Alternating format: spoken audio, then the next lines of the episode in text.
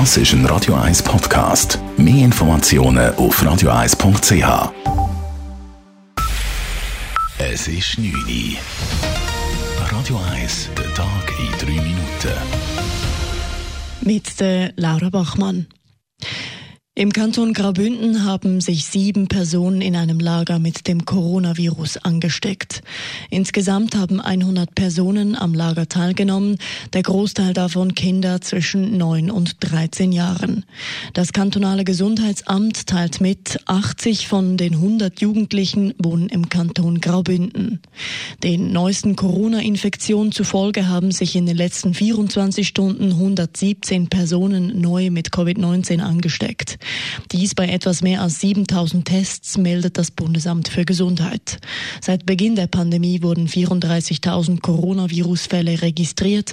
Es befinden sich derzeit schweizweit gut 3.600 Personen in Isolation oder in vorsorglicher Quarantäne. Die Corona-Pandemie bremst auch die Tram-Neubeschaffungen der VBZ. Bis Ende 2020 hätten zehn der neuen Flexity-Trams von Bombardier in Zürich im Einsatz sein sollen, lautete der Plan der Verkehrsbetriebe.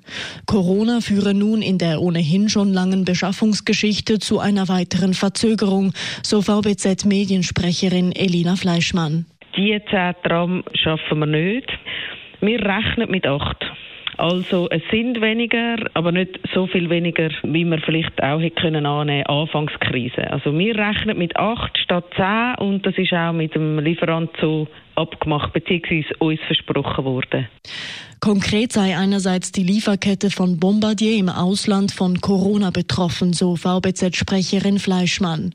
Ein weiteres Problem sei aber auch, dass Ingenieure von Bombardier, die zur Inbetriebnahme nach Zürich kommen sollten, wegen der Pandemie zum Teil nicht einreisen können.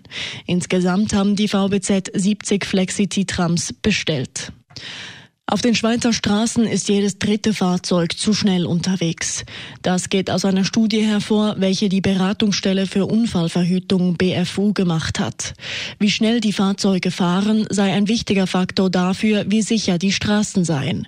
Gemäß BFU-Sprecher Mark Kipfer ist das Resultat der Studie überraschend. Es gibt leider jedes Jahr noch relativ viele tödliche Unfälle, wo Geschwindigkeit der Hauptgrund ist. Wissenschaftliche Abschätzung, die wir, die wir gemacht haben aufgrund von diesen, von diesen Messungen jetzt auch, zeigt, dass man ca. 20 Todesopfer pro Jahr könnte vermeiden und dazu noch über 300 Schwerverletzte, wenn alle sich jederzeit würde ans Limit halten. Jährlich sterben im Straßenverkehr mehr als 60 Personen aufgrund von zu schnellem Fahren. Diese Zahl könnte um ein Drittel reduziert werden, wenn sich die Fahrzeuglenker an die Tempolimits halten würden, so Kipfer weiter. Der geplante Brüttener Tunnel, der den Bahnengpass zwischen Zürich und Winterthur beseitigen soll, ist ein wichtiger Schritt weiter. Das Bundesamt für Verkehr BAV hat das Vorprojekt abgeschlossen und die SBB mit der Ausarbeitung des eigentlichen Bauprojekts beauftragt.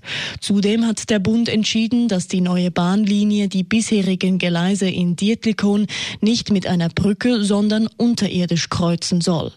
Die Zürcher Baudirektion begrüßt diesen Entscheid. Die unterirdische Variante sei besser mit der Siedlungsentwicklung und dem Landschaftsschutz zu vereinbaren. Auf der Bahnstrecke zwischen Zürich und Winterthur sind jeden Tag über 120.000 Passagiere unterwegs. Der Baustart für den Brüttener Tunnel soll 2026 erfolgen. Radio 1 Wetter. Im Unterland bleibt der Abend trocken und sonnig. Gegen die Alpen hin gibt es ein erhöhtes Regen- und Gewitterrisiko. In der Nacht ist es für mich klar. Morgen ist der Morgen eher bedeckt, aber die Sonne kann hin und da wieder hinter den Wolken kommen. Gegen Alpen muss man immer noch mit Regen und Gewitter rechnen. Das bei Temperaturen in Zürich und Winterthur um die 15 Grad, am Nachmittag dann bis zu 25 Grad. Das war der Tag in drei Minuten.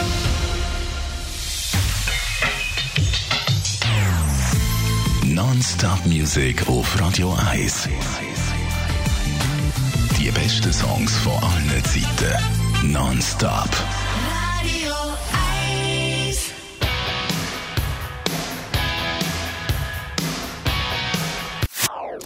Das ist ein Radio 1 Podcast. Mehr Informationen auf radio1.ch.